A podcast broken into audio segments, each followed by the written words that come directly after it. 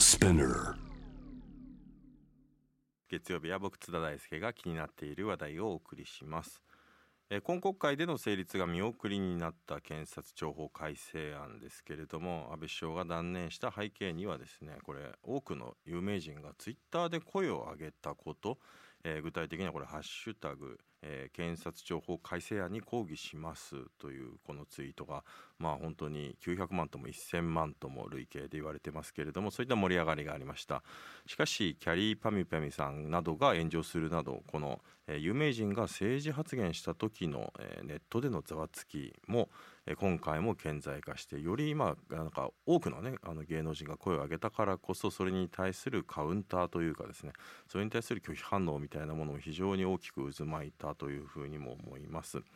まあ、これ、まあ、例えば本当にアメリカとかヨーロッパであれば、まあ、普通のことなのになんでこれが日本では認められないのか、えーこの件でもツイッターで積極的に発言されています。今夜はこの方に、えー電話でお話を伺います。アメリカの政治や芸能に詳しいカリフォルニア在住の映画評論家町山智博さんです。もしもし町山さんこんばんは。あ、どうも、あの、おはようございます。おはようございます、は。い。すいませんあのカリフォルニアのバークレー在住で町山さんあのそちら、は現在の時刻何時でしょうか？朝4時です。すいませんこんなに早朝からすいません、はい。こんなのであのお生出演いただいて本当にありがとうございますはいはい。まずちょっとまあその今日のね本題の前にやはりちょっとコロナも気になってあの簡単にちょっと伺いたいんですけれども東京はまあ先ほどまあ緊急事態宣言の解除が表明されたんですけれどもアはいメリカまあアメリカもまあニューヨークとカリフォルニアで全く状況が違うとは思うんですが現在のカリフォルニアの状況を簡単に教えていただけると。はい。えーカリフォルニアは一番最初にこう、まあ、ロックダウンというかですね、えーこっちではあのロックダウンとは言ってないんですけど、あのステイホームですね、えー始めたんで、感染者がアメリカの中で比較的少なめだったんですよ。はい、えで僕が住んでるそのサンフランシスコあたりは、まあ、ロサンゼルスとかニューヨークに比べると、まあ、感染者とか死亡者が少なかったんですけれども、えーまだしばらく続けるという形になってますね、そのステイホームの方は。うんはい、ただ、アメリカではですね、えー田舎の方いわゆるそのロニューヨークとかロサンゼルスとかそういったところではなくて、中央部の方ではもうどんどん、えーオープンしています。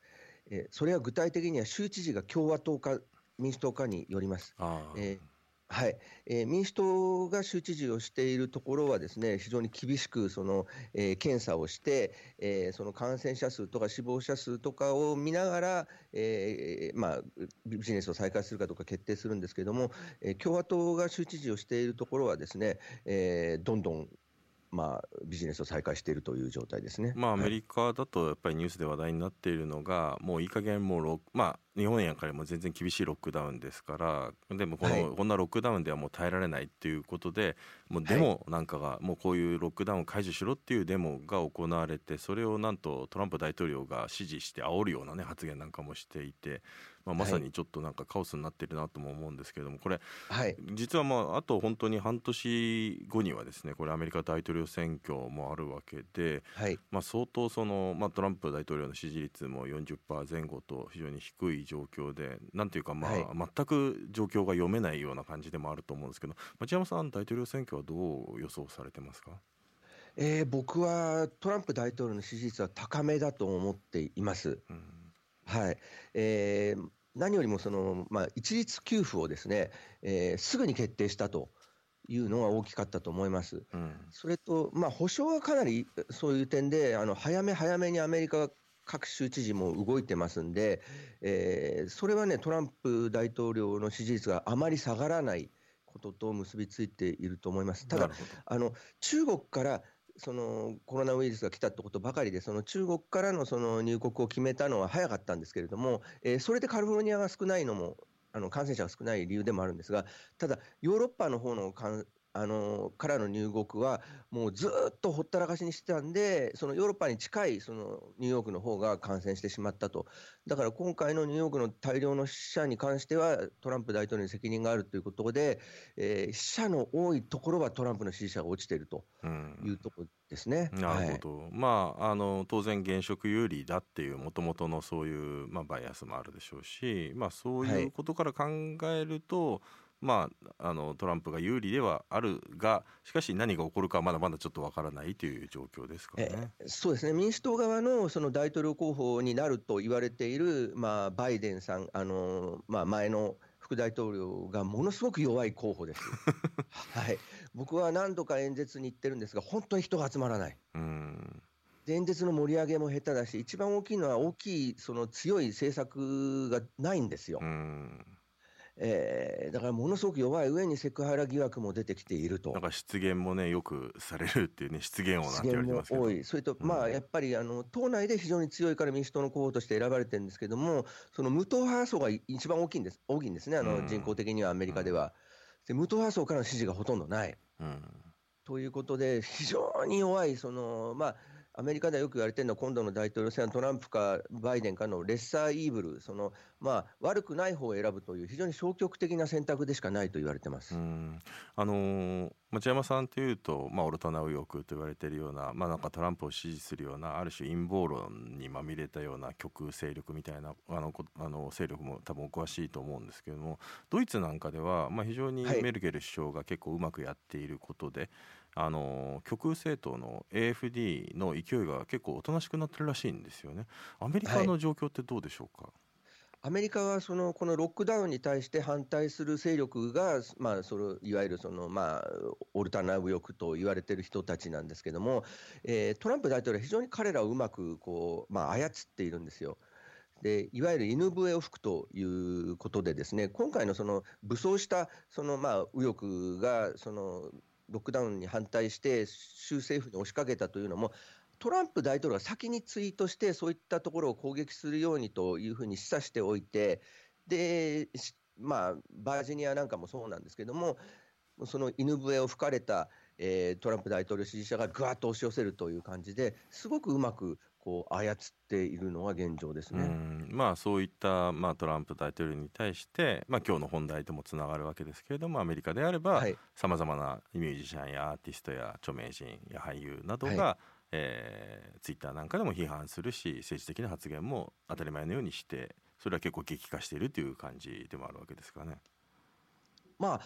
あ、アメリカの場合も、もちろんその政治的な発言をすると、わーっとその、まあ、特にトランプ大統領を支持している人からあの攻撃が来るという状況はありますけれども、えーまあ、大きく差があるのは、えー、ツイッターがですね、えー、非常にそれを管理して、そういう攻撃があまりひどければ、あのすぐ、まあ、そのアカウントを閉鎖したりとかしてますけどね。なるほど、はい、まあ、それでまさに日本の状況とねそれがちょっと違うところでもあるわけですけれども、まあ、この本題の、今日の本題この異例の拡散になったこの検察庁法改正案に抗議します。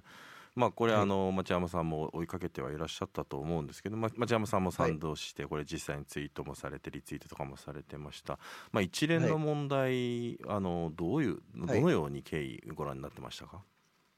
まあ、日本の人が知っていることをちょっと僕が話すよりも、僕としてそのアメリカにいて、え非常に思うのは、今回の件はそのウォーターゲート事件に非常によく似てると思いました。どのあたりが似てますか？はい、まずウォーターゲート事件は、そのまあ盗聴があって、逮捕者が出て、でまあ、FBI とか捜査して、それ特別、まあ、検察官という人が動いたんですね。うんうんうんでこの特別検察官というのは、大統領のそのまあ汚職とかを,、まあ、けを担当する特別検察官なんですよ。はい、でその人はその大統領によってですね、えー、コントロールされない独立した、えー、地位を持ってるんです。で彼がその、まあ、捜査をするという形だったんですけれども、えー、その当時のそのウォーターゲート事件自体の、まあ、黒幕というそのニクソン大統領は、えーまあ、それを解任するという形に出たんですね。うんうん、で、FBI の捜査にもあの、まあ、圧力をかけたと、捜査をやめさせるという形があって、でそれがあの捜査妨害、大統領による捜査妨害として大きくなって、その盗聴以上にその捜査妨害が非常に大きなことになって、うん、で今分かっているのは、その FBI の内部にいたその捜査官がリークして、あのワシントン・ポストに。うんねえー、ということで、そのまあ、ニクソン大統領が、まあ、弾劾で弾劾を避けて辞任に追い込まれたというのはウォーター事件だゲート事件だったんですけれども。なるほど、うん確かに。そう考えると、まあ、このあの首相、まあ、あるいは官邸とこのそれを操作する検察のなんていうかこのパワーゲームみたいなっていうところの構造は確かに結構似ている部分がありますねこれは。はい、だからやっぱりあのウォーターゲート事件っていうのはそのやっぱりその後のそれをもみ消そうとしたことが大きかったんですよ。うんだからそれを人事的な形でもみ消そうとしてたんで、非常によく似てると思います、うん、ね、だから、もともとだから1月31日のこの閣議決定があって、それに、それを合法化するような形で、この改正案が出てきたっていうところが、まあ、まさに問われてるわけですからね。これ、はい、そして、まあ、あのこれが、まあ、盛り上がりました、まあ、僕もツイッター長く見てきたんですけれどもやはりあのなんていうか芸能人の方でもね日本の中でも声を上げる人っていることはいたわけですよね。例えばラサール石井さんとか松尾隆さんとかいたわけですけど、はい、今回は本当に、まあ、小泉京子さんとかそれこそあのキャリーパンピョンさんとか、はい、いろんなあれこれまでそういうことを言ってこなかったよねっていう人たちが、まあ、ミュージシャンなんかも大きなうなりになって盛り上がっていった。この正直僕は本当に予想外のことだったんですけれども町山さんはどうこれを分析されました？まあみんな暇だったんだと思いますよ。そうですね。ステイホームでしかも芸能人の方も今仕事がないですからねコロナで。やることないですよそりゃ、ねえ。で互いに連絡を取り合ったりね芸能人同士でね、うん、でやっぱりネット見たりして今まで考えられなかったそのまあ政治家で何が起こってるかってことをまあ考える暇がありますからね、うん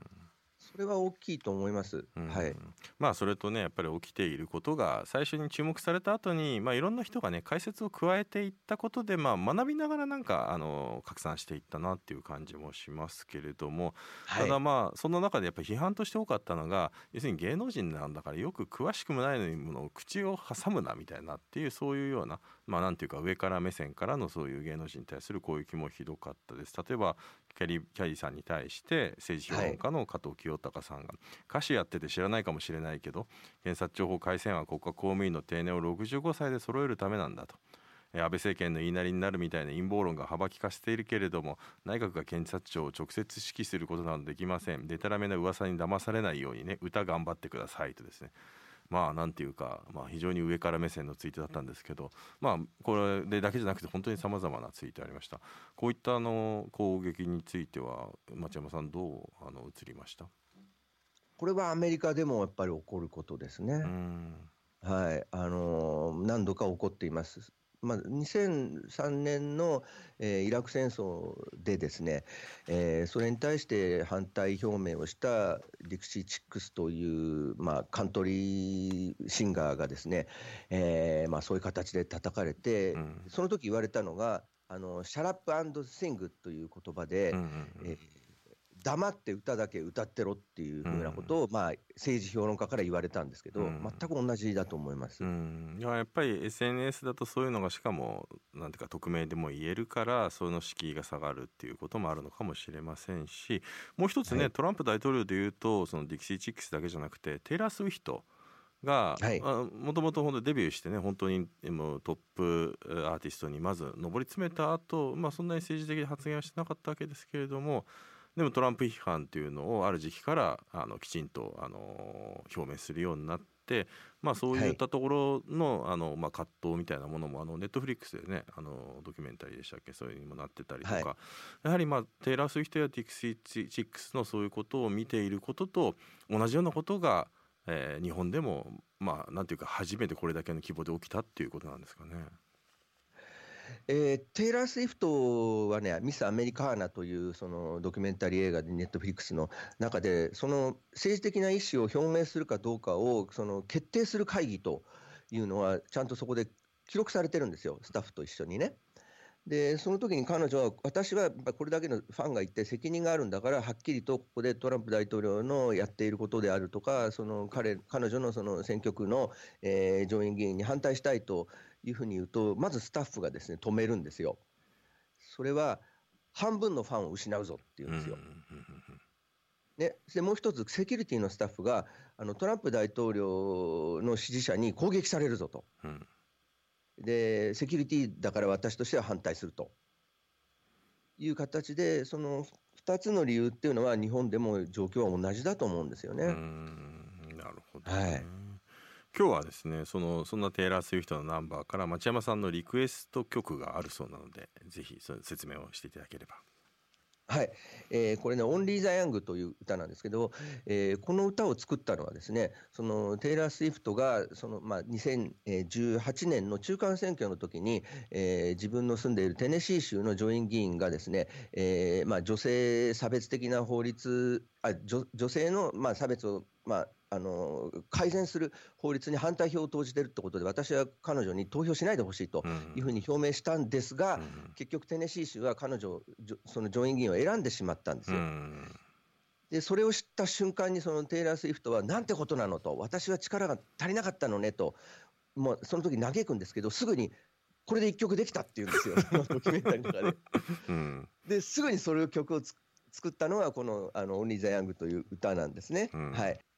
えー、これはですね、まあ、若さだけがという、まあ、タイトルなんですけれども、えー、これ、テネシー州でその上院議員選挙でテイラー・スウィフトが呼びかけたにもかかわらず、えー、彼女が反対している上院議員がですね当選してしまったと、えー、いう理由はですね投票率の問題で、うん、そのテイラー・スウィフトのファンのようなですね20代の人というのは全体の20%ぐらいしかいないんですよ、投票者の中で。これはだから日本とも同じ問題なんですね。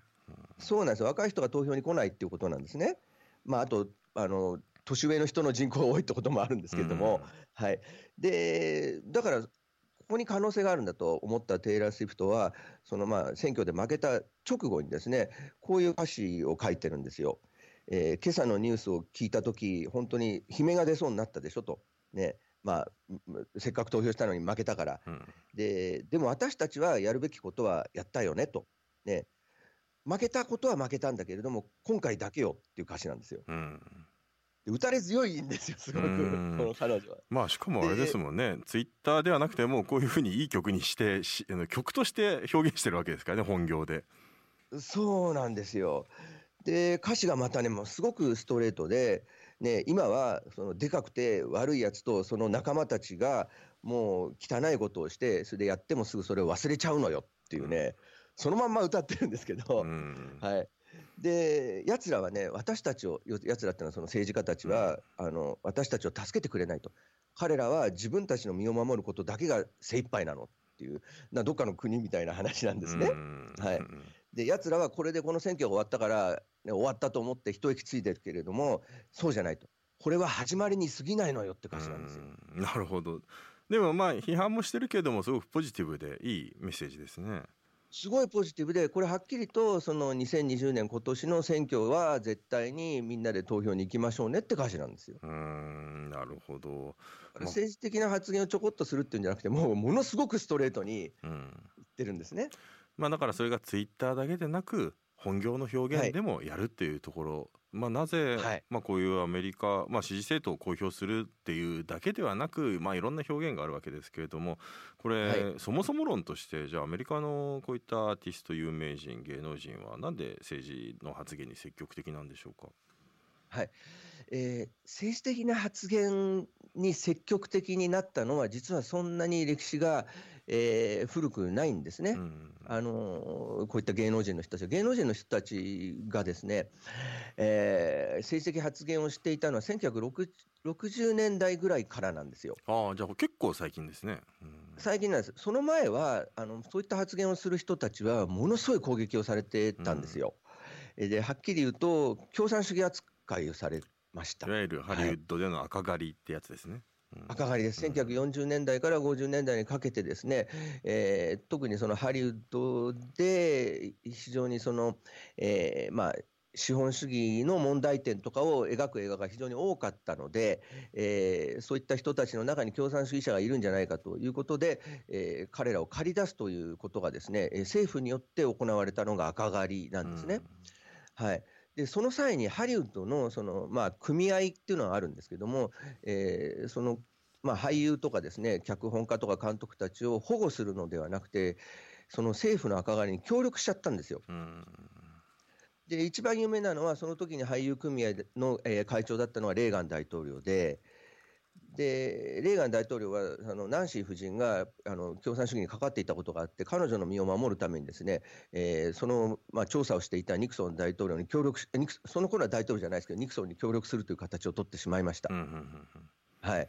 であとジョン・ウェインとかですね、えー、ジョン・ウェインはその元共産主義者だったやつらには絶対に映画を撮らせないと。えー、いう、まあ、組合みたいなものを作るんですね、右派組合を作るんですよ、彼はハリウッドの中に。でそれによってもうダルトン・トランボをはじめですね多くのそのハリウッドのまあ天才的な映画作家たちが、えー、ハリウッドを追放されるという事態がありました。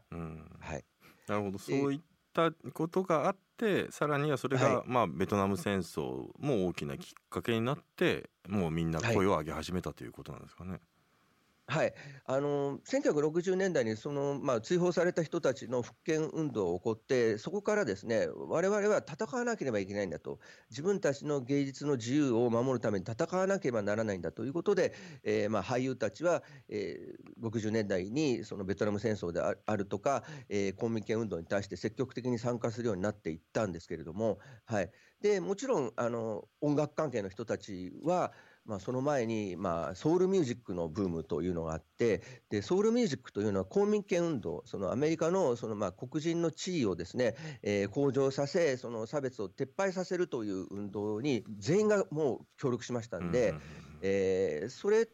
と2つですね、60年代に非常に大きくその政府のやり方とかですね、えー、不当なことに対してはっきりと、えー、行動していくということが、その音楽関係者、映画関係者の中で、えー、まあ、一種責任となっていったと思います。うんあのまあ、やっぱりカルチャーと、まあ、政治的な、まあ、とりわけアメリカの場合人種差別なんかもねすごく顕在化されていってたわけですからやっぱりそれに抵抗するための表現としてまあ、アーティストたちがいろんな、まあ、映画であったり音楽であったりそれぞれのジャンルで、えー、メッセージ性が強いものになっていったということも大きいと思うんですけれどもこれでもじゃあ翻って日本どうなのか、まあ、日本の有名人が政治発言しにくい背景には、まあ、このテレビ局のスポンサーとか、まあ、事務所がやっぱりやめておえっていうふうに言うなんていうことがあると言われているわけですがちょっと一つ一つメール来てるんで読ませてください。ラジオネーム、はい、ホットチョコレートさん日本の義務教育では答えのある問題に正解を求める作業が行われています。このような学習を続けた人が正解のない問いに対して自分の考えを発言することは難しいと思います。また周りと同じでなければならないという同調圧力が強いことも政治的な発言がしにくい要因になっているんじゃないでしょうかということで、まあ、この芸能界の仕組みそしてまあ教育のシステムなども含めてやっぱり日本だとなかなかこれちょっとあのそういう発言がしにくい状況があるということなんですかね。あのアメリカの学校でまず僕ずっとあの 娘こっちで育てたんでね。で行くじゃないですか、それであの授業に僕暇だからあの昼間家にいる人なんであの呼ばれていくわけですよ手伝いとかに。うんともうまず小学校の1年とかまあ幼稚園でやるのは独立戦争についてやるんですよ。独立戦争ってのはイギリスの政府の圧政に対して、まあ、アメリカの人たちが立ち上がって独立したわけですけどそこから国が成り立ってるんですよってやるからまず市民が運動して、えー、国を作ったんでそこから幼稚園から教え込みますからもうその段階で決定的に違いますね。うんなるほどな。はい。まあ、日本だとね。みんな放棄したのを子供たちに演じさせるんですよ。可愛い格好してみんなその当時の。ね、うん、でその私たちに自由をもたらさなければその我々は死んでもいいってそれを子どもたちに言わせるんですよ。うんそれで立ち上がろうと。で、そこから始まってる、その、アメリカの学校教育の中で、その政治的発言を逆にしないというのは、うん、そのずっと教えられてきたことと逆のことになっちゃうんですよね。なるほどね。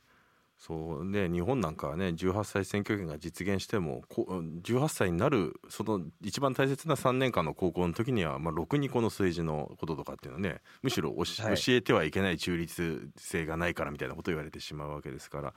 まあ、それでは確かに大きく違いなとは思いますけれども。はい、これでも、まあ、そういう意味でねやっぱり芸能人が政治的な発言をするべきではないとかあるいはなんかあのミュージシャンとかの場合だとね MC とかでそういうことを言ったりツイッターで言うとなんか音楽だけ楽しんでいたのになんか冷めちゃった気がするんでそういうのがっかりするからやめてほしいなんていうそんな意見もあります。こういうの意見については町山さんどうお考えですか？それはやっぱりね、2003年にイラク戦争に反対したディクシー・チックスがですね、まあ、カントリーの人だったんですけれども、あのアメリカ全部のカントリーラジオ局から締め出されるという事件がありまして、まさに干されたわけですね。えーはい、あのー、もう要するに曲をかけてくれないという状態があって、それでそれはそのカントリーのファンたちが、まあ、アメリカではそのまあ田舎の方のですね非常に共和党支持で戦争支持の人たちが多かったんで、彼らが拒否したっていうのもありまして、えー、それで結局、カントリーというジャンルそのものから、デクシー・チックスがまあ追い出されるという事態がありました。うん、はいで今回のそのテイラー・スウィフト、今回じゃないですけど、テイラー・スウィフトがそのトランプ政権に対して反対したいと言ったときに、あのそのまあ、マネージャーの人がですね言うのは、デキシー・チックスを思い出せと、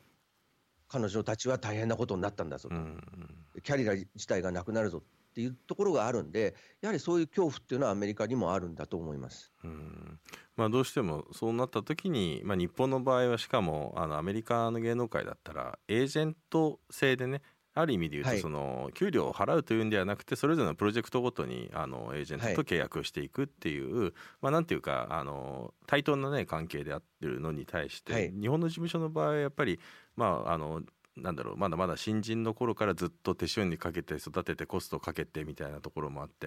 やっぱその、はい、やっぱそういう管理の圧力みたいなのもあって、まあ、そういうなんか芸能界の在り方の違いみたいなものもよく言われたりもしますよね。はい、まああのー日本の場合にはそれこそね、あの芸名を奪われるってことがあって、うん、ねえー、でもアメリカでもプリンスが奪われたりしてるんで、うん、まあ、似た状況的には非常に似たようなものなんですけれども、うん、やっぱりアメリカの歌手たちのすごく大きな部分っていうのは、やっぱりあの現在を歌っていくってことなんですよね。世の中があって、自分があって、それを歌うってことがあって、えー、そしたら逃げられないと、特にテイラー・スウィフトの場合には、彼女はその自分の歌っていうのは日記なんだと、日々思ったことを歌っていくんだと言っていますんで、うん、そこのところのその曲作りのあり方みたいなところも大きいと思うんですよね。うん、そしたらやっぱ嘘はつけなくなってくると、いうことだと思いますね。まあ、日本だとこういう芸能人が政治的な発言をするべきではないという意見がやはり結構多いんだと思うんですよね。真島さんこのままでいいと思いますか？いやしなしたくない人はしなくていいんですよ。まあ、無理にする必要はないわけですよね。うん、でもしたい人がしたときにそれを黙らせるのは完全におかしいことだと思います。うん、はい、で特にその、ね、分かってないっていうような言い方をした政治評論家がいたんですけれども、アメリカでもトランプ大統領がテイラー・スウィフトに対して、彼女は分かってないって言ったんですよ。うん分かってないかどうかは知らないでしょ。そうですよね。うん、それは。でで、また人を見て言ってるんですよね、それも。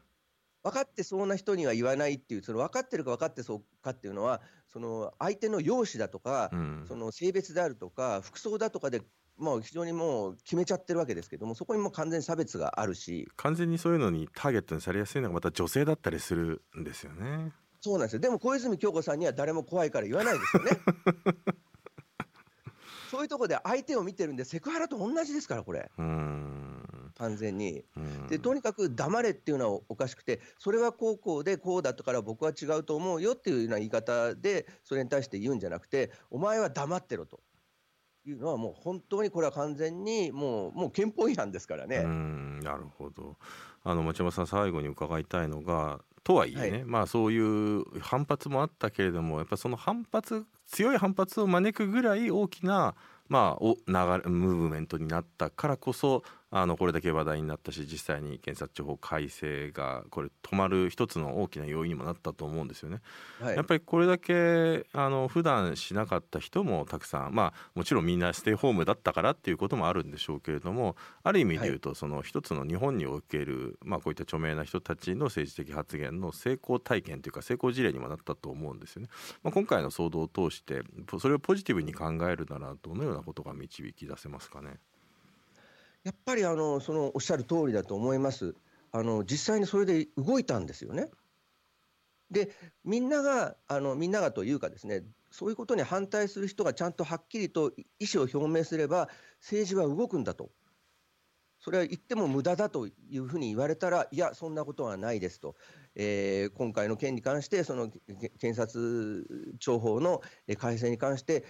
みんながツイッターで反対したら、止まりましたよというのは、これからも常に確認していきたいことだと思います。うんなるほどまあ本当にあの日本ってねなんか確かにあのいろんなものの空気も少しずつ変わってはきているでしょうしただやっぱりみんな多分著名な人たちも本当に改めて勉強してあ反対だっていうふうに言った人も多かったですしまあなんか今回の場合は本当に右左関係なくまあおかしな不正に対しておかしいっていうふうにね言ってってそれが止められたっていうことが非常にやっぱり重要だったあんだろうなということは思いました。町山さんあのすみませんそろそろお時間が来てしまいました、はい、あのすみません本当に朝早いとこからありがとうございました。いえいえはい。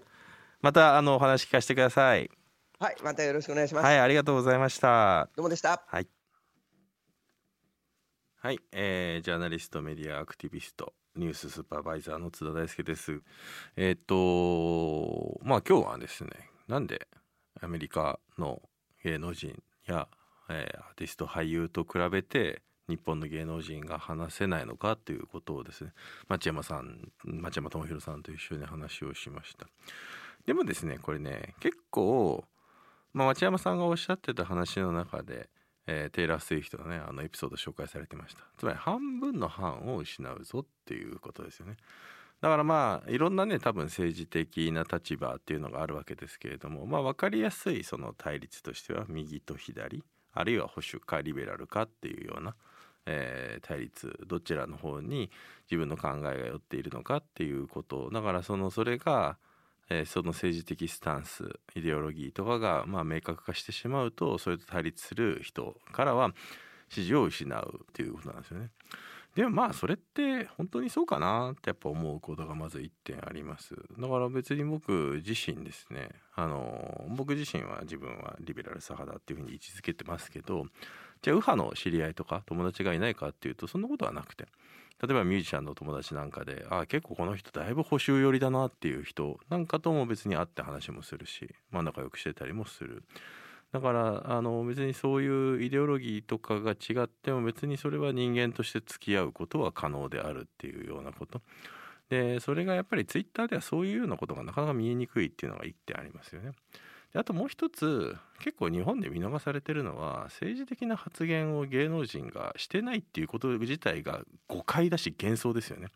だって今もうめちゃくちゃお笑い芸人の人とかいろんなニュースとかニュースバラエティ出てるじゃないですか。吉本芸人の人とかめっちゃ政治的な話してますよ。ただそれは現政権を、えー、称賛するっていう文脈。あるいは野党を批判する。野党の批判とか与党を支持するっていう政治的な発言っていうのはめちゃくちゃテレビに溢れてますからね芸能人で。でそうではないものだけが、えー、ツイッターとかねファンを装った人たちからえー、がっかりしましたみたいな形であの口が塞がれているようとしているっていうこと実はだからこれ政治的な発言の有無という問題ではなくて、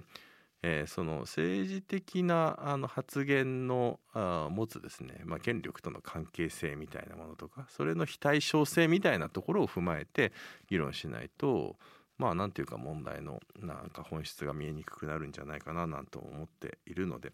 まあ、日本の場合のね非常にやっぱ特徴的な話でもあると思うんですけどだから政治的な発言というわけではなくて、えー、やはりまあ現政権現体制のねに対しての発言がすごく抑圧されるっていうことこの問題として考えた方がいいんじゃないかなということを思いました。